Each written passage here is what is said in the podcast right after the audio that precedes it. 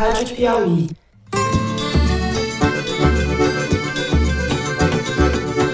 Olá, sejam muito bem-vindos ao Foro de Teresina, o podcast de política da revista Piauí. O vazamento editado dessas imagens cria uma nova situação política e, por conta disso, nós apoiaremos a instalação de uma CPMI. Eu, Fernando de Barros e Silva, na minha casa em São Paulo, tenho o prazer de conversar com o meu amigo José Roberto de Toledo, aqui pertinho. Opa, Toledo. Opa, Fernando. Opa, Thaís. É preciso que os Estados Unidos pare de incentivar a guerra e comece a falar em paz. É preciso que a União Europeia comece a falar em paz. Thaís Bilenque, também em São Paulo. Salve, salve, Thaís Bilenque. Salve, salve. Então, mobilização popular, marchas, ocupações e latifúndio improdutivo faz parte da nossa existência. Bom, vamos sem mais delongas aos assuntos da semana. Gonçalves Dias se foi, não o poeta romântico que compôs a famosa canção do exílio em Coimbra, quando cursava a faculdade de Direito e sentiu saudades de casa, ou do país. Não estamos falando de Antônio Gonçalves Dias, mas do general Marco Edson Gonçalves Dias, que até a última quarta-feira era o ministro responsável pelo Gabinete de Segurança Institucional. Eu vou repetir: segurança institucional. O nosso Gonçalves Dias não gorjeia mais no Palácio do Planalto, porque imagens do 8 de janeiro o flagraram dentro da sede do governo em atitude, digamos assim, contemplativa, mais própria a um poeta do que a um general em serviço. O vídeo foi divulgado pela CNN Brasil e mostrou um senhor solícito orientando vândalos nas dependências do Planalto, como se fosse um guia turístico. Agentes do GSI foram flagrados oferecendo água e cercando de gentileza as pessoas que estavam ali para destruir a sede do governo federal. No lugar de Gonçalves Dias, assumiu interinamente o GSI, o secretário executivo do Ministério da Justiça, Ricardo Capelli, o mesmo que havia sido nomeado interventor para chefiar a segurança do Distrito Federal depois do 8 de janeiro. O flagrante do general poeta a passeio no meio da guerra dá combustível à instalação de uma CPI e aos enredos da extrema-direita, que quer jogar sobre o governo Lula a responsabilidade sobre a depredação a decisão de instalar ou não a comissão parlamentar de inquérito foi adiada para a próxima semana e caberá ao presidente do Senado, Rodrigo Pacheco. O Supremo Tribunal Federal, por sua vez, já formou maioria para acolher as denúncias da Procuradoria-Geral da República contra 100 invasores do 8 de janeiro. São os primeiros que devem se tornar réus neste processo. No segundo bloco, a gente vai falar de política externa. A viagem do presidente Lula à China começou pelo questionamento à hegemonia do dólar e terminou pelo comentário sobre a guerra da Ucrânia, quando disse que a decisão pelo conflito foi tomada por dois países, responsabilizando novamente a própria Ucrânia pela invasão que sofreu. Lula cobrou ainda dos Estados Unidos que parem de incentivar a guerra e comecem a falar de paz. As declarações do presidente foram amplificadas pela visita do ministro das Relações Exteriores da Rússia ao Brasil no início dessa semana. Sergei Lavrov usou uma aula que deu aos alunos do Instituto Rio Branco para acusar os países da Europa Ocidental de usar tática de propaganda semelhante à dos nazistas na Segunda Guerra. O mesmo Lavrov disse no Itamaraty, ao lado do chanceler brasileiro, que a Rússia e o Brasil partilham a mesma visão sobre o conflito. O governo dos Estados Unidos reagiu dizendo que as posições do presidente brasileiro são, abre aspas, profundamente problemáticas. O porta-voz do Conselho de Segurança Nacional da Casa Branca criticou de forma dura o posicionamento do Brasil, afirmando que o país está repetindo a propaganda russa e chinesa sem olhar para os fatos. A gente vai discutir o que está em jogo nesse imbróglio e qual é o jogo de Lula neste tabuleiro. Por fim, no terceiro bloco, vamos tratar das recentes manifestações do Movimento dos Trabalhadores Rurais Sem Terra durante o que eles chamam de Abril Vermelho. O MST ocupou várias fazendas pelo país e sedes do INCRA em sete estados. Só em Pernambuco, mais de duas mil famílias invadiram oito áreas na região metropolitana de Recife, na Zona da Mata, no Agreste e no Sertão. Uma das áreas ocupadas, em Petrolina, pertence à Embrapa. O MST argumenta que são terras improdutivas do poder público ou de empresas falidas ou com irregularidades tributárias. O Abril Vermelho e as ações do MST dão material para que a direita e o agro reciclem o discurso do caos no campo e da ameaça comunista no país. É o que temos, já dizia T.S. Eliot, que abril é o mais cruel dos meses. É isso, vem com a gente.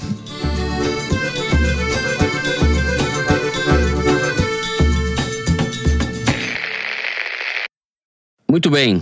José Roberto de Toledo, vamos começar. Temos vários assuntos envolvendo o 8 de janeiro. Podemos começar pelas imagens que flagraram o Gonçalves Dias no Planalto. É um bom começo. É um bom começo. Depois abordamos a questão do STF.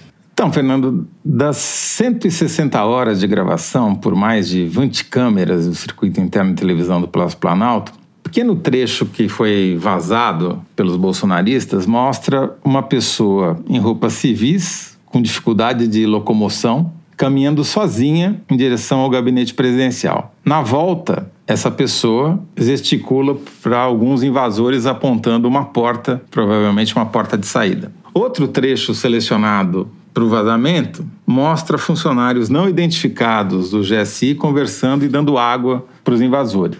Esses funcionários do GSI não foram identificados pela reportagem da CNN, né, que foi quem vazou o vídeo, foi quem publicou o vídeo vazado, foram nomeados durante o governo Bolsonaro. E antes de ser vazado o vídeo, já haviam sido exonerados por serem bolsonaristas. Eles estão sendo investigados, já eram investigados antes do vazamento, para se descobrir se foram coniventes ou não com a invasão. Só para deixar claro o que, que a gente assistiu. Agora, a pessoa com dificuldade de locomoção, como você já falou na abertura, é o general G. Dias, é assim chamado na intimidade do palácio. Ele deveria comandar o GSI, mas como o próprio vídeo demonstra, ele estava sozinho, sem ninguém para comandar. Né?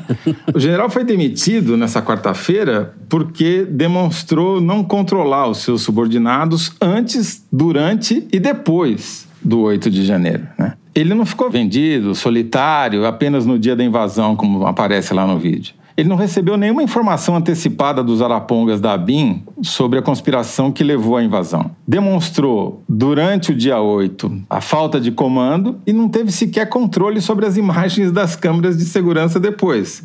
Não mostrou essas imagens para o Lula, que tinha pedido para vê-las, né?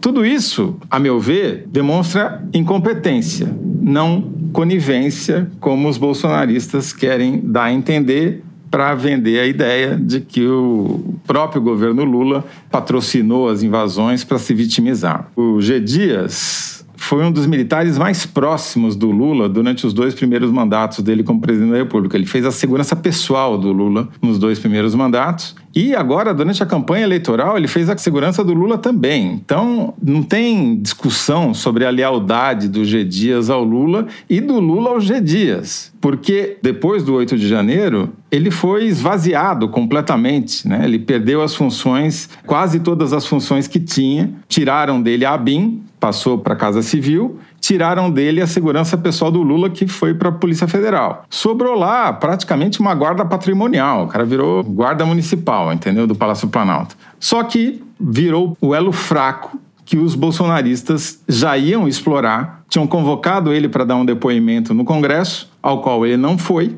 porque, obviamente, provavelmente já tinham esse vídeo na mão. Né? Ou seja, o general G. Dias pode não ter sido conivente, mas foi incompetente e vai pagar, vai ser o bode expiatório dessa história. Thaís. O problema que o Lula tem para destrinchar é muito complexo, né? A queda do Gonçalves Dias não resolve nada. Porque, bom, eu conversei com uma pessoa muito próxima do presidente que presenciou todas as cenas desse capítulo dessa história.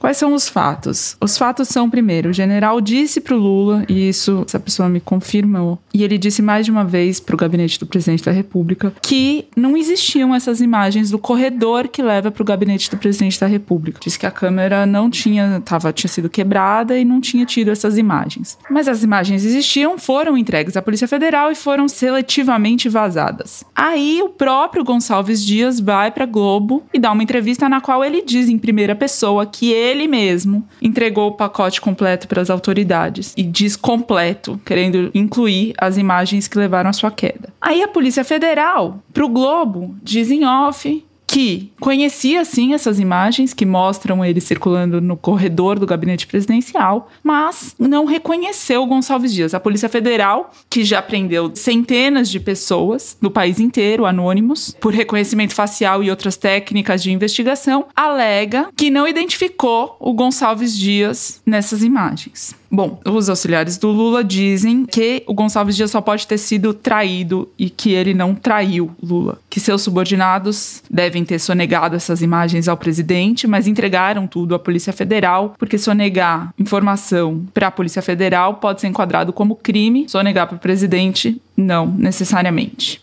Bom, o próprio Gonçalves Dias, ao dar a entrevista para se explicar sobre esse caso, disse que ele mesmo entregou as imagens, então já é o primeiro ponto de fragilidade. O segundo problema nesse relato todo: Gonçalves Dias não foi claro durante o dia 8 de janeiro que tinha estado durante a invasão no Palácio do Planalto. Como que foi o dia 8?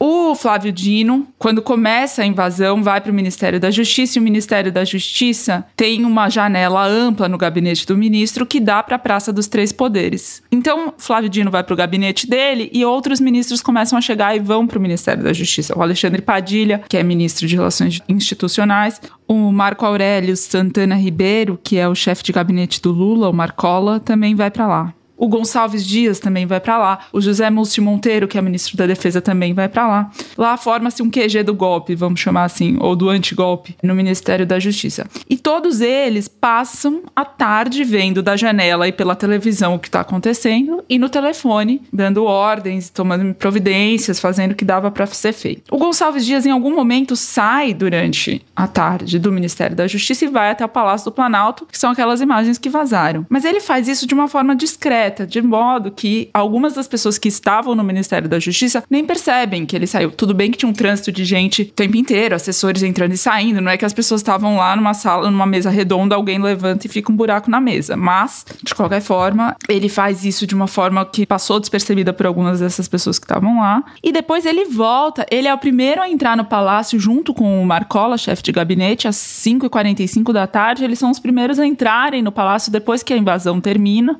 e começam já registrar o que tinha acontecido. E ele ainda assim não deixou claro que ele tinha estado lá durante a tarde. Então, de novo, há problemas de comunicação aí e o palácio e o gabinete do Lula mantém a confiança nele, dada essa relação de, décadas, né? Mas são problemas muito graves e complexos que têm que ser destrinchados a partir de agora, porque a história tem um monte de buraco que precisa ser preenchido para ser esclarecido. Esse episódio aumentou a chance de que vai sair uma CPI, certo? Praticamente inevitável. Praticamente o inevitável. já está até mudando de conversa sobre a CPI. É, assim, a CPI ia sair. Ia sair sem esse episódio. A oposição já tinha as assinaturas, já tinha todos os requisitos necessários. O Rodrigo Pacheco, presidente do Senado, que era quem deveria instalar a CPI, estava retardando o quanto podia, alegou viagem aqui, problema ali e tal, adiou a abertura da sessão do Congresso essa semana. A CPI ia ser instalada. O que mudou foi que o governo decidiu tentar ter controle sobre a CPI, indicar gente, ir para cima, como eles falam, em vez de ficar reféns que eles estavam fazendo até quarta-feira de manhã. Né? Dá tempo, essa formação dos blocos do Lira e o bloco do MDB e do Republicanos dá direito a cadeiras que podem ser preenchidas por gente mais afinada com o Palácio do Planalto, mas o governo deixou a corda esticar, né, para tomar alguma iniciativa em relação a essa CPI. Vale a pena rememorar, Thaís, você vai lembrar talvez melhor do que eu, no dia da invasão, dia 8 de janeiro, já se começou a falar em CPI. E as primeiras manifestações de petistas eram a favor da CPI. E em menos de 24 horas a conversa mudou 180 graus, porque o governo, provavelmente por causa do Lula, falou que era uma má ideia, porque ia paralisar o governo, não ia falar de mais nada, só ia falar dessa CPI e, portanto, vamos ser contra a CPI. Ou seja, essa estratégia que se mostrou equivocada pode ser colocada na conta do Lula. É, de qualquer forma, quando o governo tem esse temor, ele tem razão, porque um fato dessa natureza, que é, foi produzido, forjado e alimentado durante meses pelos bolsonaristas no QG do Exército lá em Brasília, etc., vai dar margem agora para discursos, vídeos que eles vão espalhar pela internet, falas na CPI, eles vão recortar como eles querem e vão criar. Jurava que eu não ia falar essa palavra, mas narrativa, sua própria narrativa. Vão criar uma realidade paralela, voltar a ela. Não tem dúvida de que vai acontecer isso. Eu não vejo muito como. O governo pode reduzir danos, eu acho, agora. É, e um indicativo de que o governo estava desarticulado e foi pego de surpresa, mais um indicativo disso, é que no meio da tarde, quando o Gonçalves Dias já estava se reunindo às pressas com o Lula no Palácio do Planalto, o Zeca Dirceu, que é líder do PT na Câmara, dispara uma nota para a imprensa falando que a bancada do PT estava totalmente alinhada com o marco fiscal e a agenda econômica do governo, quando o assunto era totalmente Sumiu, né, dominado, né? assunto. A pauta já É. estava totalmente dominada pela questão do GSI. E eles tinham saído de uma reunião de bancada para discutir o marco fiscal, a estratégia de aprovação, sabe? Então, o governo ontem foi um dia de tumulto, assim, de desarticulação. Isso daí que você acabou de descrever é sensacional porque mostra como o governo perde o controle da pauta, perde o controle do assunto sobre o qual se vai falar. Tudo estava armado para se falar de marco fiscal, Haddad, e estamos falando de general demitido por incompetência e conspirações envolvendo o governo em 8 de janeiro. Né? Então, essa é a maior derrota do governo. O governo perdeu o controle do assunto, na minha opinião. Por outro lado, você tem correndo celeremente a investigação e agora o julgamento dos reais culpados pelo 8 de janeiro. Né? Você tem informação, como você disse aí no começo, de maioria no Supremo para pelo menos 100 dos mais de quase 1.400 denunciados sejam considerados réus.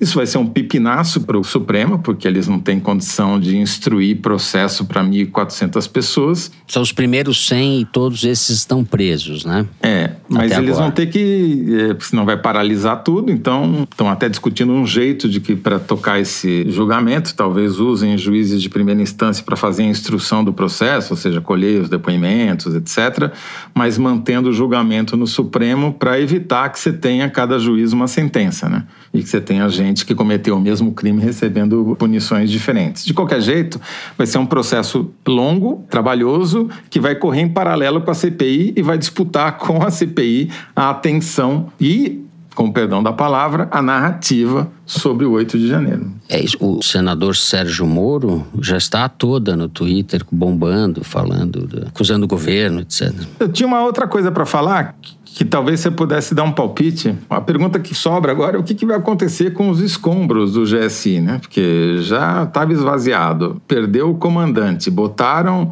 o coringa do governo, que é o Capelli, lá. Acho que talvez um efeito positivo dessa história toda, sem querer ser poliana, mas já sendo, é acabar com o GSI, né? Perdeu a função, e isso vai ajudar a desmilitarizar o Palácio Planalto, que é um processo que vem se acumulando já há vários governos. Não começou com o Bolsonaro, já vinha de antes, cada vez tinha mais militares dentro do palácio.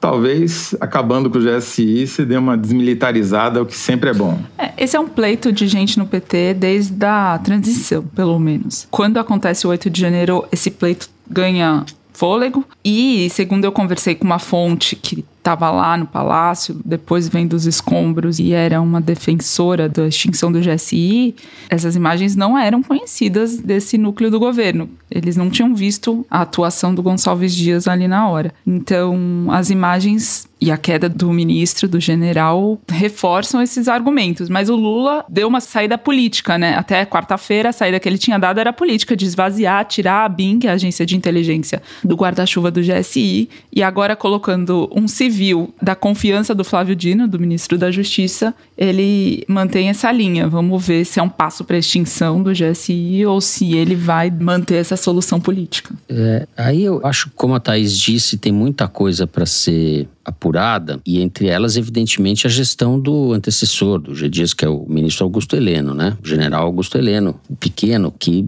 permitiu ou participou de um processo de delinquência do GSI, da ABIN, etc. Foi totalmente capturada pela pauta do Bolsonaro. Ali, é, a polícia política funcionou a pleno vapor. Estamos vendo os resultados nessa invasão do 8 de janeiro. É o que sobrou dessa turma. Então, uma CPI séria teria que investigar também o que aconteceu durante a gestão do Augusto Heleno para resultar nisso, né? E o que aconteceu no QG do Exército em Brasília para que isso fosse possível. Ou seja, é inevitável investigar os militares. O governo Lula vai fazer isso? Tem força para isso? Não, tem já tá interesse fazendo, em fazer né? isso? Tem 80 militares prestando depoimento para civis, que é um fato Mas inédito. Tá certo, você tem razão. Qual é o limite disso, né? Vai esticar essa corda até onde? Questões. Já tá fazendo em partes, tem razão. Mas tem muito mais coisa para mexer, né? Certo? Certo.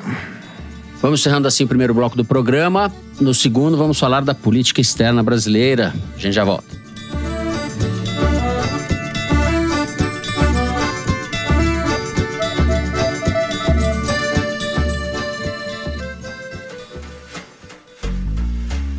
Na revista Piauí de abril, João Gabriel de Lima descreve um intercâmbio crescente entre partidos da direita radical pelo mundo, e o bolsonarismo está nesse mapa. Olavo Amaral fala sobre a sensação incômoda e fascinante causada por novos modelos de inteligência artificial, como o ChatGPT, e lembra que é preciso refletir sobre o que está do outro lado. João Batista Júnior relata como os aplicativos de encontros estão facilitando as maratonas sexuais à base de metanfetamina, chamadas de chemsex. E a magnífica história de uma puta senhora, na reportagem de Angélica Santa Cruz. No papel, no celular ou no computador, assinante Piauí lê esses e outros textos com exclusividade. Saiba mais em revistapiauí.com.br.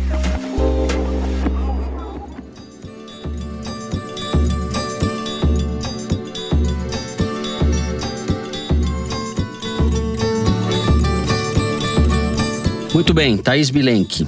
Eu fiz um resumo canhestro, como sempre, na abertura, sobre o saldo político aí da viagem do Lula e das declarações do Lula e da visita subsequente do ministro das Relações Exteriores da Rússia ao Brasil. Tudo isso indica o quê? Não parece que o Lula tenha falado que tenha sido um deslize, é, como muita gente está dizendo. Qual é a sua interpretação? O que você apurou sobre isso? Eu, eu vejo que ele caiu em contradição porque você não pede para ser mediador de um conflito, né? Você é pedido. Você ganha confiança, você tem confiança de ambas as partes e inspira esse papel para que as partes queiram que você faça essa mediação. E para ter confiança de todas as partes, você não sai apontando o dedo, responsabilizando um lado ou uma terceira parte, como no caso dos Estados Unidos e da Europa. Então eu acho que o Lula teve um problema de escolha, né? Se ele queria ser um mediador ou um ator de, que defende seus próprios interesses, ambos são válidos, mas de alguma forma você fazer essa escolha. Eu conversei com a Laura Weisbich, que é pesquisadora na Universidade de Oxford, na Inglaterra, e estuda relações sul-sul como chamado, né? Esse sul global é um conceito geopolítico, não geográfico. Ela estuda isso há mais de uma década, tem doutorado e pós-doutorado nesse tema. Bom, segundo ela, tem um erro de cálculo estratégico do Lula, do governo, de vocalizar demasiadamente a posição autonomista do governo brasileiro. Poderia dizer uma ou duas vezes que busca autonomia, né, em relação a esse conflito, mas ao insistir nessa posição, ele acaba passando do ponto. O Brasil, segundo ela, teria muito mais a ganhar ao escolher outras batalhas diplomáticas, né? Essa obsessão de guerra na Ucrânia não é uma pauta do Brasil, é uma pauta da Europa, é uma pauta dos Estados Unidos, é uma pauta da Rússia e da Ucrânia, mas não é do interesse do Brasil do ponto de vista diplomático. Segundo a Laura, a resposta dos Estados Unidos, que foi bastante acima do tom comum, foi estridente nas palavras dela, tem mais a ver com o desespero dos Estados Unidos de não conseguirem apoio consensual dos países do sul global contra a Rússia. E esse desespero desespero vem desde o ano passado. Inclusive, o Lula caiu em contradição nisso também. O Brasil foi o único país dos BRICS que votou a favor de uma resolução da ONU contra as nefastas consequências da guerra agora esse ano e a favor da retirada das tropas russas da Ucrânia. E os outros países dos BRICS todos se abstiveram, com exceção da Rússia, que votou contra. E, sob Bolsonaro, em setembro do ano passado, o Brasil se absteve numa resolução da ONU sobre a anexação de quatro regiões da Ucrânia pela Rússia. E aí, os Estados Unidos, o Ocidente, a União Europeia, jogam, nas palavras da Laura Weisbich, com o binarismo. Então, se você não está comigo, você está contra mim. E aí, para ela, no entendimento dela, o Brasil erra ao não mudar de assunto. É, quanto mais se imbrica nesse conflito, mais desgasta a sua imagem e perde tempo em vez de dedicar esforço para agendas mais positivas, sendo que o Brasil, quando Lula assume, tem uma boa vontade do mundo em relação a ele e o Brasil teria muito mais a contribuir com a pauta de mudança climática, Amazônia, biodiversidade, outros vários assuntos de interesse internacional que o Brasil poderia tirar mais benefícios do que a pauta da guerra da Ucrânia. José Roberto, o Lula está onde sempre esteve? Não, o Lula está falando demais. E isso aparece não apenas nesse episódio, em que a posição dele contrasta com a posição da diplomacia brasileira, como a, Thaís acabou de demonstrar cristalinamente, né? Que importa o que você vota, não é o blá blá blá, mas o blá blá blá atrapalha pra caramba. E essa excesso de saliva do Lula está custando caro para o governo e para ele. Saiu ontem uma pesquisa da Quest sobre avaliação do governo, mostrando uma a variação está dentro da margem de erro, mas 4 pontos percentuais, a chance é quase 100% de que tenha caído, né? Então, a avaliação do governo, que consideram o governo positivo, passou de 40 para 36 e o que acham a avaliação do governo negativa subiu de 20 para 29. O saldo ainda é positivo, né? 7 pontos, mas perigosamente se aproximando do empate técnico entre o positivo e o negativo. Mas o que eu destaco nessa pesquisa foi que a, a imagem do Lula é que sofreu a maior queda. As pessoas perguntadas, indagadas, que acham sobre o desempenho do Lula como presidente, a, os que aprovam esse desempenho caiu de 65 para 53, isso de fevereiro para cá. É muito rápida essa queda e esse desgaste. E isso, a meu ver, está diretamente associado à economia. Então, se ele falou demais e falou nessa questão da guerra da Ucrânia, o que está pegando mesmo para as pessoas é o bolso. E no bolso e também na boca, né? Nada pegou mais do que a história inacreditável dos 50 dólares, das remessas até 50 dólares pela internet. A pesquisa pergunta quais foram as notícias, se as pessoas ouviram notícias negativas sobre o governo. A grande maioria diz que sim. E o que mais ouviram? Quatro vezes mais falaram. Nenhuma notícia negativa despertou mais interesse e atenção do que essa história da Shopee, do Alibaba Express, etc. E foi quatro vezes mais do que, por exemplo, o suposto fim do Bolsa Família, que foi uma uma das desinformações que os bolsonaristas andaram espalhando pelas redes. Se você vai ver onde caiu a popularidade do governo e onde caiu a imagem do Lula, caiu entre os segmentos esperados, eleitores do Bolsonaro, pessoas de escolaridade mais alta e, e brancos, etc. Mas, para mim, o que mais chama atenção é a queda entre os jovens, até 34 anos. Caiu muito e essas pessoas têm um comportamento de consumo de notícias diferente das demais. A principal fonte de informação delas é os meios sociais. A pesquisa também demonstra isso. Portanto, o governo está perdendo de lavada a disputa da comunicação digital nas redes sociais, está sem discurso, está sem comando da pauta, está sem estratégia. Vejo os membros do governo mais preocupados em se autopromover do que em criar uma linha de comunicação institucional para comandar essa batalha. Está perdendo de lavada e vai pagar um preço crescente por isso. Essa oscilação, essa queda de popularidade, não está vinculada à questão da Ucrânia, porque está vinculada ao que sempre importa, que é o bolso, a economia que comanda. E na economia, a gente sabe, vai demorar para ter efeitos. O governo, por enquanto, está tentando fixar as regras do jogo, nem começou o jogo ainda. O jogo vai ser quando começar a tirar benefícios fiscais aí desses setores que não pagam imposto direito, etc. E vai ser uma briga muito dura. Agora, talvez, e apenas talvez, é uma hipótese, essa obsessão do Lula com a guerra na Ucrânia seja também pelo aspecto econômico, pelas consequências econômicas que a guerra provoca, de dificuldades para a economia mundial e dificuldades para os países que perdem com ela, né? E aí talvez o Brasil se enquadre numa delas. Mas essa é uma hipótese que jamais justificaria a quantidade de bobagens que o Lula falou sobre esse assunto. Eu acho isso também, e como a Thaís disse no começo, você não se coloca como mediador. O Brasil não tem a menor condição de mediar esse negócio, essa é a verdade. Né? É, tá longe, não tem peso suficiente, é um exercício do Lula bastante devaneio, me parece. E eu, reputo, só queria terminar falando disso, é bastante ofensivo o que ele falou, né? Porque ele se colocou quase como um lobista do Putin nesse caso. O chanceler russo vem aqui e fala que o Brasil e a Rússia têm visões semelhantes. Diante dos fatos, a gente está vendo o que é essa guerra. A gente sabe quem invadiu. Tudo bem, você pode falar recuando e recuando, falar da OTAN, dos Estados Unidos. Sempre tem uma questão complexa geopolítica, etc. Eu não estou tirando isso da análise, mas quem invadiu objetivamente outro país foi a Rússia, né? E está provocando esse estrago, essa tragédia humanitária de proporções gigantescas. E o Lula vem, parece que ele está governando para setores do PT nesse momento, né? Vem e fala um negócio desse. Eu acho bastante grave esse sinal que ele deu, embora a política externa brasileira, as decisões, as votações não acompanhem esse posicionamento dele, né? Mas, enfim, tenho dificuldade de entender e temo que não seja um deslize, sabe? Ele tem acumulado deslizes, né? Essa semana teve pelo menos mais dois. Ele falou que não existe videogame para falar de amor nem de educação, só para ensinar a criançada a matar tomou paulada até do Felipe Neto, com razão. Do filho Depois dele. foi falar de saúde mental e, putz, só falou bobagem, né?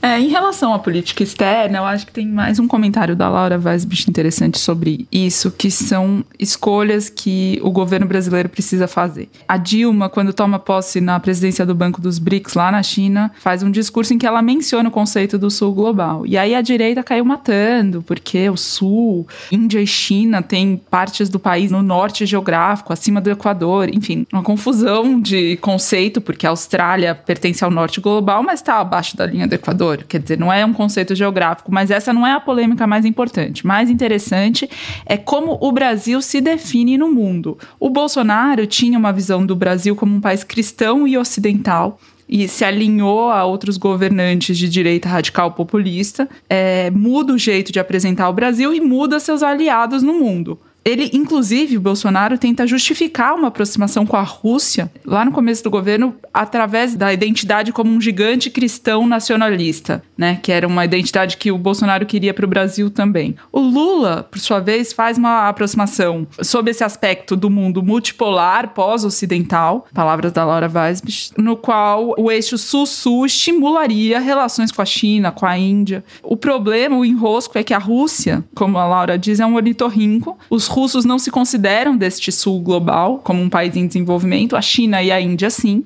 E o Brasil, quanto mais se coloca no sul global, mais se alia a países em desenvolvimento e países que historicamente contestam a ordem liberal do Ocidente. E então isso é um posicionamento que o Brasil, ao fazer, de alguma forma afeta suas alianças.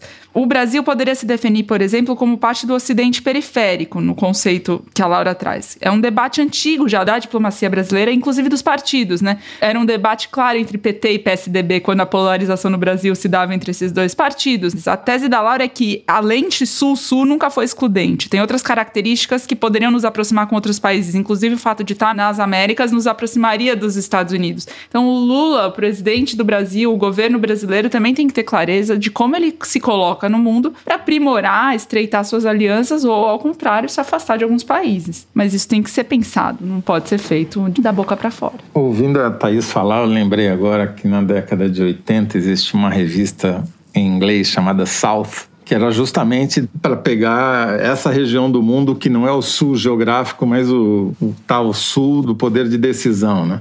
Não existia o conceito de BRICS ainda na época, mas era exatamente esse grupo e que o Brasil era parte dele e um dos expoentes, né? porque essa divisão é assim: é preferível ser grande num negócio pequeno do que ser pequeno num negócio grande. Né? Tem gente que prefere o contrário. Muito bem. Sul não é o sul, norte não é o norte. Como dizia o poeta Vicente Huidobro, chileno, os quatro pontos cardinais são três: el sur e el norte. É isso, só tem o sul e o norte. Ô, Thaís, você não vai citar nenhum poeta hoje? Porque o Fernando já está na terceira citação e eu estou sem saber. Na quarta, já, Mari me corrija aqui. Eu, eu Terceira, não consegui lembrar de ninguém até agora. O quarto, quem foi o quarto poeta que eu citei? José Roberto de Toledo?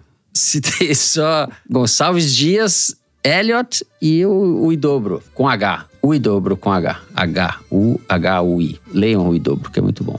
Com isso, com esse momento cabeçudo, a gente encerra o segundo bloco do programa. Depois do intervalo, a gente vai falar do MST e do Abril Vermelho. A gente já volta.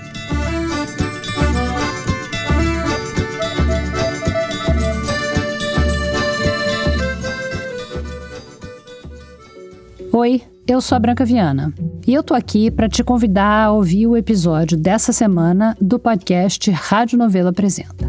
Uma das histórias é sobre o Chat GPT. E eu sei, talvez você nem aguente mais ler ou ouvir nada sobre as maravilhas do Chat GPT. E é justamente por isso que eu acho que você deveria ouvir esse episódio. A outra história é sobre uma carona arriscada na Transamazônica no caminho para Anapu, no Pará. É aquela cidade onde a Dorothy Stang foi assassinada em 2005, mas a carona foi agora. Quando terminar de ouvir o foro, procura a gente na sua plataforma favorita. Rádio Novelo apresenta. A gente também está no YouTube e no nosso site radionovelo.com.br.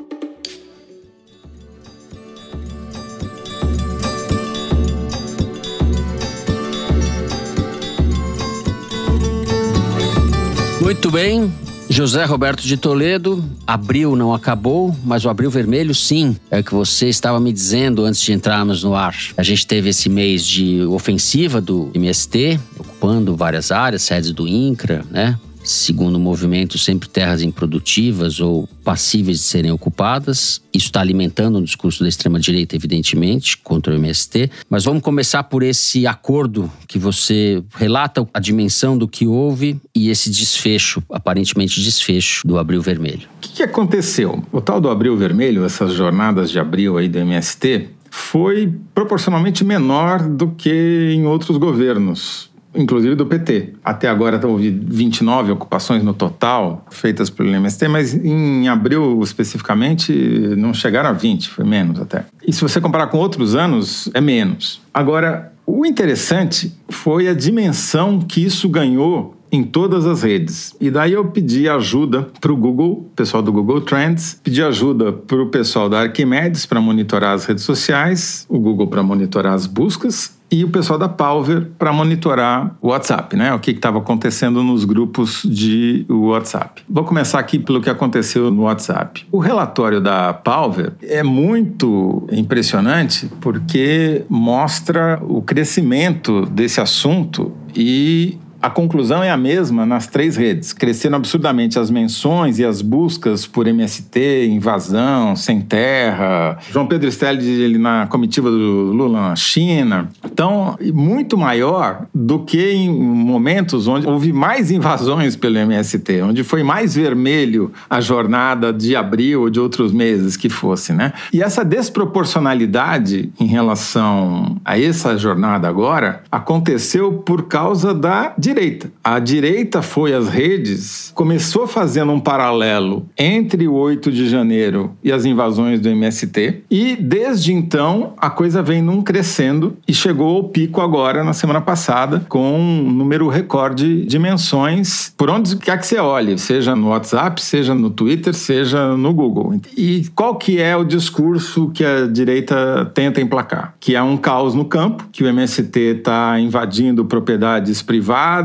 tosqueando o boi no pasto, que está fazendo churrasco das plantações, enfim, dizendo que o governo está perdendo o controle sobre a segurança no campo e que eles vão reagir. E vão reagir porque não dá para confiar na justiça. E aí pega a ida do Stedley para a China na comitiva do Lula para dizer, olha que absurdo, o cara tá lá com dinheiro público, bancado pelo Lula, etc, etc. Então, a direita está usando essa jornada do MST como ponta de lança para fazer barulho nas redes, enquanto não tem a CPI do G Dias para manipular. É quase um abril verde e amarelo, né? É, sim, de alguma maneira sim. Segundo o Google Trends, Agora aconteceu, nessas últimas semanas, o maior nível de interesse pelo MST nos últimos 18 anos. O segundo maior nível de interesse só perde para 2004. Também, coincidentemente, começo do primeiro isso mandato direita, do, né? do Lula, né? Não, isso no geral. Interesse geral na rede. Quer dizer, número de buscas por Eu MST. sei, mas, é, dizer, mas isso, esse número geral está alimentado pela direita. Então, os números do Google não dá para você diferenciar quem está buscando. Você não tem elementos para dizer isso, né? Mas as outras redes vão mostrar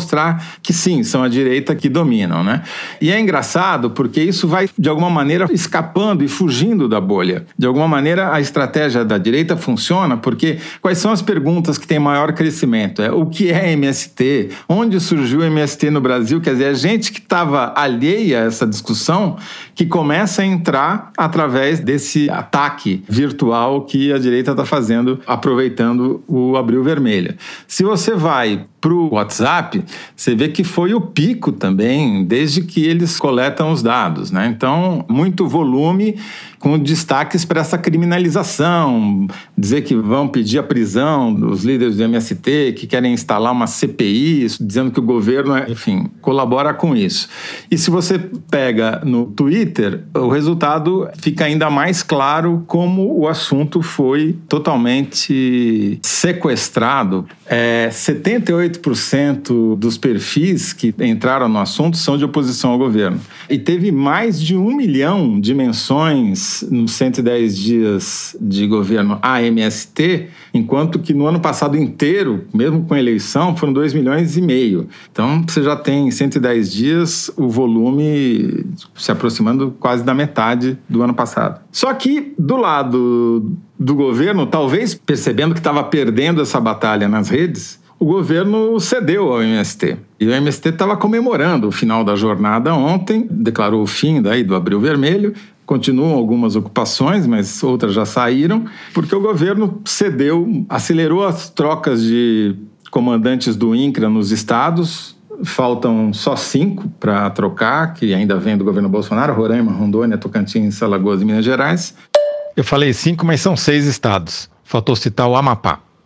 E, mais importante, reabriu o processo de vistoria das terras para fins de reforma agrária, que estavam paradas durante todo o governo Bolsonaro. Sem você fazer a vistoria, ou seja, sem você identificar que uma área pode ser objeto de reforma agrária, seja porque é improdutiva, seja porque teve trabalho análogo à escravidão, seja porque não paga tributos, tem N motivos, você não consegue iniciar o processo de assentamento. E você tem dezenas de milhares de famílias acampadas ainda no país. Então, o governo ontem prometeu isso, tem encontro hoje do Haddad com líderes do MST, a presidência deslocou um outro ministro, o secretário-geral da presidência da República, para participar do processo. Tem foto do Lula ontem com liderança do MST. Enfim, o governo cedeu ao MST e o MST está comemorando as jornadas de abril, que, embora menores, alcançaram essa grande repercussão e, de alguma maneira, até pela repercussão que a direita fez contra o movimento, acabou ajudando a que eles conseguissem os seus objetivos. Muito bem.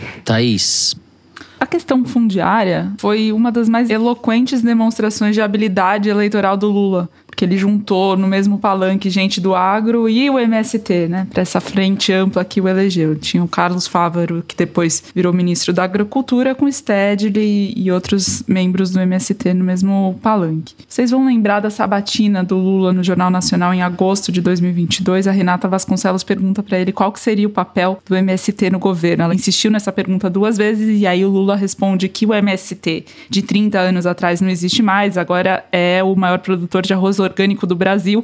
Isso bombou, inclusive nas redes. Na época foi eh, só se falava disso. E, de fato, o MST se tornou o maior produtor de arroz orgânico não só do Brasil, da América Latina, nos últimos 10 anos, de acordo com o Instituto Rio Grandense do Arroz. Segundo o MST informou na época, 296 famílias em 14 assentamentos em 11 municípios gaúchos eram responsáveis por essa produção recorde de arroz orgânico. Mas, segundo o mesmo MST, hoje no Brasil tem 100 mil famílias no país inteiro debaixo de lona aguardando assentamento. É uma reportagem do Rubens Valente na agência pública que traz esses dados. Desde 2016, com o impeachment da Dilma, ou seja, o fim dos governos, daquela leva de governos petistas da década passada, não se assentou mais nenhuma família, segundo o MST. Agora o Lula volta ao governo, o MST volta a pressionar pela reforma agrária, porque de fato, nos dois primeiros mandatos do Lula, ele bateu recorde de assentamento. Chegou a 380 mil famílias no primeiro mandato do Lula, sendo que a Dilma, que o sucedeu, assentou menos famílias que o Fernando Henrique Cardoso do PSDB. A Dilma assentou 100 mil famílias no primeiro mandato, que é, aliás, o passivo que está hoje acumulado no Brasil desde o governo Temer, segundo o MST.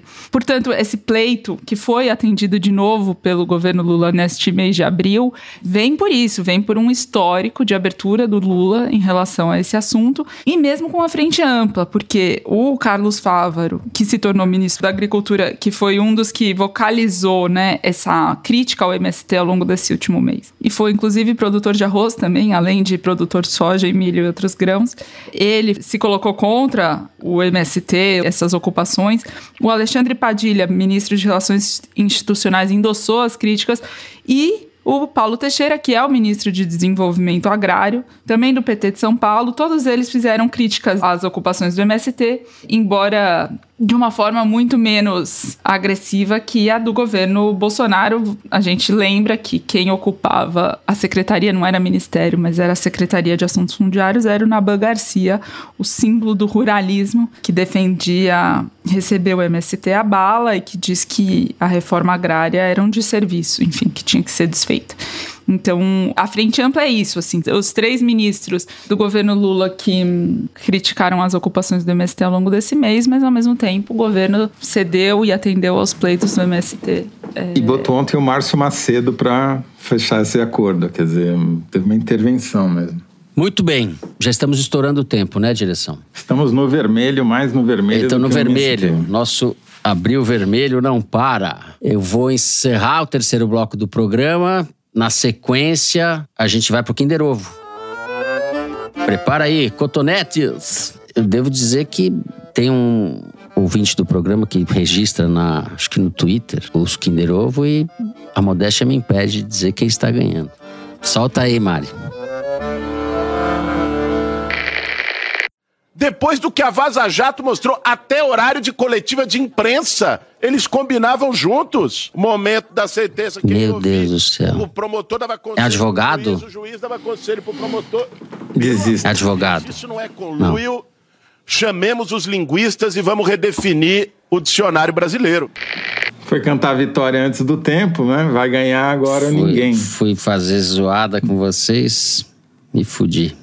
Nossa Senhora é o deputado federal Guilherme Boulos, do PSOL, durante sessão na Comissão de Fiscalização e Controle da Câmara dos Deputados. O Boulos. Oh. Perdemos essa. Eu tô já influenciado pelo Boulos do Adnet, que é aquela coisa mais cadenciada, mais leve. Então, o Boulos nessa versão enfática me falhou. Bom, vamos pular logo. Derrota mais uma derrota da classe operária. Vamos direto e reto para o momento cabeção. Cabeção. Quando a gente dá umas dicas aqui para vocês. Livros, séries, devaneios. Quem quer começar? Thaís Bilenque? José Roberto? Acho que a Thaís, Bilenque devia começar com o Momento Cabecinha. É, o Momento Cabecinha é lindo. O Momento Cabecinha já roubou o Momento Cabeção. É, o Momento Cabecinha Eu vou é começar é... com o Momento Cabecinha, mas eu quero frisar que esse Momento Cabecinha talvez não seja o melhor nome, porque as cabecinhas são as melhores cabeças, então não tem nada ah. de diminutivo nelas. Vou indicar o livro Quando a Escrava Esperança Garcia escreveu uma carta é a história de uma mulher escravizada do século XVIII, chamada Esperança Garcia, que foi tirada da fazenda onde ela morava com o marido e os filhos para ser cozinheira numa outra propriedade, isso lá no Piauí, no que hoje corresponde ao Piauí. E ela passa a apanhar tanto que ela tira forças para aprender a escrever e aí conseguir mandar uma carta para o governador, para o proprietário lá, pedindo para ela ser tirada de lá e voltar para a fazenda onde está a família dela. E usa termos como grandes trovoadas de pancadas, que seu filho recebia, ou termos como sou um colchão de pancadas. Esse livro foi escrito pela Sônia Rosa e ela adapta com ilustrações a história ao público infantil, mas obviamente é um assunto que não se restringe ao público infantil. Eu encontrei esse livro na Livraria Miúda, que é uma livraria de rua para literatura infantil na Pompeia, é especializada. Tem essa indicação, mas eu tenho uma outra indicação para o público adulto somente, que não vale para as crianças, de uma série maravilhosa. Estou sempre muito atrasada, mas vou indicar porque vai que tem alguém também atrasado como eu, vale a pena recuperar. É a genial série Fleabag, um clássico que só retardatários não conheciam. Então, se tem alguém aí, amigo, amiga, corre. É da Phoebe Waller-Bridge, britânica, perfeita humor inteligente, tudo de bom, é o que as séries todas deveriam fazer. Então, Onde são é as minhas essa? dicas. Prime. Muito bem. José Roberto de Toledo. Eu vou indicar um livro, esse daqui. O título em português é Brincando de Deus, como a humanidade vem alterando a natureza há 50 anos, da Beth Shapiro. Eu estou muito distraído hoje. Não são 50 anos, claro, são 50 mil anos. Saiu agora no Brasil pela editora Contexto, que é um livro de 2021. A Beth Shapiro é uma bióloga, é uma das pesquisadoras mais importantes na área de biotecnologia, principalmente de DNA antigo. Ela tem um livro que foi best-seller nos Estados Unidos, que é How to Clone a Mammoth, como clonar um mamute, né? Foi best-seller lá e depois lançou esse outro que em inglês, eu gosto mais do título em inglês, que é Life as We Made It porque o livro tem duas partes. Conta como a humanidade vem refinando e redefinindo o que é a natureza. Na primeira parte, ela faz todo esse histórico, desde o Neolítico, passando até os dias de hoje, de como foram evoluindo as técnicas de intervenção da humanidade no mundo. E na segunda parte, adota um tom mais polêmico sobre os organismos geneticamente modificados. Eu não vou dizer que ela chega a fazer uma defesa, mas ela tem uma posição bem mais moderada sobre a crítica a esses mecanismos e ela mostra como, na verdade, a gente já come uma série de coisas que foram modificadas pelo ser humano,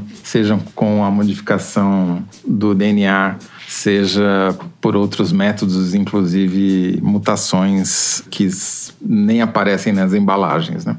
Mas enfim, o livro é muito bem escrito e é esse o motivo pelo qual eu recomendo. E a primeira parte vai agradar a todo mundo, inclusive aos que são críticos dos organismos geneticamente modificados, porque é uma história muito bem documentada e muito bem contada.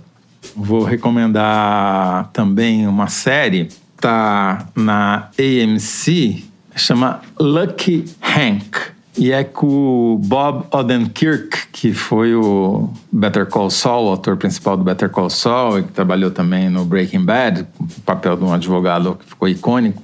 E ele faz o papel de um professor universitário numa cidade do interior dos Estados Unidos, numa universidade sem muito prestígio, em crise. E é meio uma comédia, meio um drama, os atores são muito bons e o roteiro pode parecer uma comédia no começo, mas o, o roteiro tem várias camadas de interpretação. Estou gostando cada vez mais a cada capítulo novo que eu assisto. A definição é humor ácido. Humor ácido, muito bem. Acho que é humor doce. Bom, eu vou fazer duas indicações brevemente. A primeira delas é uma peça que eu li ontem, ontem, que chama O Abacaxi, da atriz, que é uma humorista, atriz, roteirista e dramaturga Verônica Debon. Essa peça que foi escrita por ela estreou em 2017 no CCBB, no Rio, se eu não me engano, mas só foi publicada agora. É um lançamento da editora Claraboia, que é uma editora pequena, muito simpática. São vários esquetes sobre relacionamentos amorosos, feita com muito engenho, muita graça e, sobretudo, muitas verdades. É uma peça divertida e bem incômoda para os adeptos do matrimônio, das ciladas do amor. Todos nós. Me fez lembrar uma frase de um, de um amigo querido, definia o casamento, vocês me perdoem. Ele falava: o casamento é aquela relação na qual, com o passar do tempo, cada um dos parceiros vai dando para o outro o pior de si. Eu me identifiquei. Então fica essa dica da Verônica Debon, o abacaxi, e daí um livro que eu comecei a ler, que eu ainda não li, estou começando a ler, foi lançado pela editora Ubu, se chama Terra Arrasada, Além da Era Digital, rumo a um mundo pós-capitalista, do Jonathan Crary, que é o autor daquele 24 por 7, sobre o mundo da internet, as redes sociais, e 24 por 7 é o mundo em que não há sono mais, né? Que o controle das nossas individualidades atingiu é full time. O Jonathan Crary é identificado como crítico de história da arte, professor de história da arte, mas ele é um crítico da cultura, ele é um pensador do mundo contemporâneo e pelo prefácio desse livro aqui, ele é um pensador radical, né? Só o fato dele falar mundo pós-capitalista já me soa, como é que fala isso? Faz música para os meus ouvidos. Escreve muito bem, são três capítulos, três longos capítulos, e fica a dica então do Jonathan Crary e do abacaxi. Este mundo é um abacaxi. É isso. Com esse ânimo todo, vamos terminando o momento cabeção.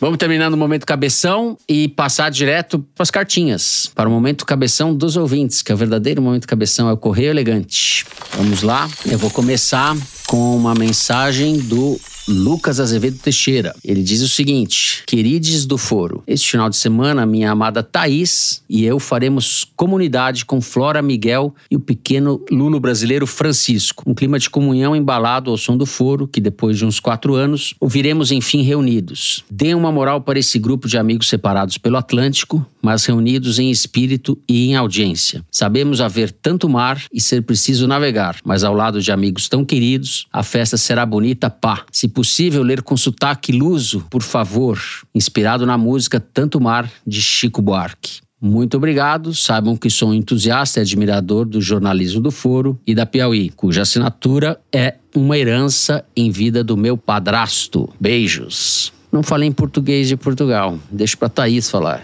Ele ainda citou o Chico que vai ganhar finalmente o Camões em Portugal Sim, essa segunda-feira, então tá tudo bem apropriado. É. Mais um poeta, mais dois poetas, né, citados nesse programa, é um recorde absoluto. Mas, exato. Camões e Chico Buarque, exato. Bom, vou ler aqui a cartinha que a Mari me mandou. Finalmente virei uma ouvinte internacional do foro. E sei que minhas chances de ser lida aumentaram exponencialmente. Pois tenho ouvido vocês de Oslo e ouvi o episódio 246 diretamente da ponte entre Malmo, Suécia, e Copenhague, Dinamarca. Difícil ficar mais internacional que isso. Queria muito mandar um abraço pro meu pai Marcelo, pra Manuela, pro Gus e pra Fê, esperando que um correio elegante acabe com o hiato dela de foro. A saudade já tá gigante. Outro abraço pra vocês, mas em especial pro Fernando, que foi minha dupla no beach tênis e parceiro de jogo no código secreto da virada do ano. Hum? Como é? Não, explica direito essa história aí. Quem é a carta? Obrigado pela companhia semanal e por me manter pelo menos um pouco ligada no Brasil. Com saudade, Eduarda Mansur. Ah, que incrível. Muito bom, Eduarda. Que código Carta secreto é simpática. esse? Código secreto é um joguinho, como era o War, é um, você tem que adivinhar as palavras. É um jogo que joga dois grupos. A gente Hum. passou o Réveillon, Marmanjos, jogando Código dizer, Secreto, o que é um jogo ótimo. passou o Réveillon, Thaís, é, fazendo código secreto. Daí, uma semana depois, deu 8 de janeiro. É, É. curioso isso, né? Devo dizer a vocês que eu arrasei no beach tênis. E eu e a Eduarda e outras pessoas arrasamos no Código Secreto. Código Secreto você ia gostar, Zé. Você ia gostar. É um jogo. Tem a sua G cara. Dias também adoram. Eduarda, um beijo. Achei demais a sua carta. A Mari me passou um tweet para iniciar uma nova campanha do Foro de Teresina. A Nath Arantes postou o seguinte: Vou fazer um tutorial no WhatsApp de como seguir e ouvir podcasts para minha mãe poder ouvir o Foro de Teresina. Então a gente vai começar agora a campanha Ensine sua mãe a ouvir o Foro. Né? Siga o tutorial da Nath Arantes. Mas eu, já que estamos falando de tweet, eu queria citar um outro tweet aqui, em homenagem ao Fernando, que é o seguinte: Meu nome é Alexia. Moro em Viçosa, Minas Gerais, e sou ouvinte assídua do Foro de Teresina da revista Piauí desde 2019. Já mandei diversas cartinhas para o programa com a esperança de lerem meu nome no programa, mas nada. Mas o melhor foi que o Fernando Barros confundiu a Alexa da Amazon com a Alexia. E daí agradeço a, homenagem inusitada do programa. Adoro vocês, Zero Toledo e Thaís Bilenque. Já podem ler minha mensagem no Correio Elegante. Está lida. Alexia. Alexia, eu sempre falei, sempre achei que faltava um i nessa essa homônima da nossa Alexia. Eu adorei a sua mensagem, Alexia. Muito bem, a gente vai encerrar o programa. Eu quero deixar um registro. Nós perdemos essa semana o grande historiador e uma figura humana sensacional, Boris Fausto, morreu essa semana. Eu queria deixar um beijo, um abraço para o Carlos Fausto, que é antropólogo, e para o Sérgio Fausto, que é cientista político, colabora com a Piauí. Meus amigos, estudei com o Carlos. É isso. Queria deixar essa homenagem ao Boris Fausto e um beijo, um abraço para os dois filhos que também são intelectuais como o pai. Aliás, é o caso talvez de recomendar a Revolução de 30, que esse, se não é o principal, um Sim. dos principais livros do Boris É. Fausto e ajuda a entender muito o Brasil de hoje. Livrinho, exatamente, boa. Um livrinho curtinho, de 1970, se eu não me engano, e que, assim, é um divisor de águas na, na, na interpretação do que aconteceu naquele momento da história brasileira. Muito bem, a gente vai terminando o programa de hoje. Se você gostou, não deixa de seguir, dar five stars. E comenta aí esse negócio daí. Faz umas perguntas pra gente no Spotify, não é isso, Mari? Eu quero ver essas perguntas. Eu não vi ainda essas perguntas, eu quero ver essas perguntas. Eu falo, eu sou o pior anunciador de propaganda do, do podcast brasileiro. Você pode também seguir a gente no Apple Podcast, na Amazon Music, favoritar no Deezer, na Deezer. É na Deezer. Falei, o Deezer é Alexia. Pra mim é o Deezer e Alexia. o Deezer com O, né? O Deezer. A Deezer.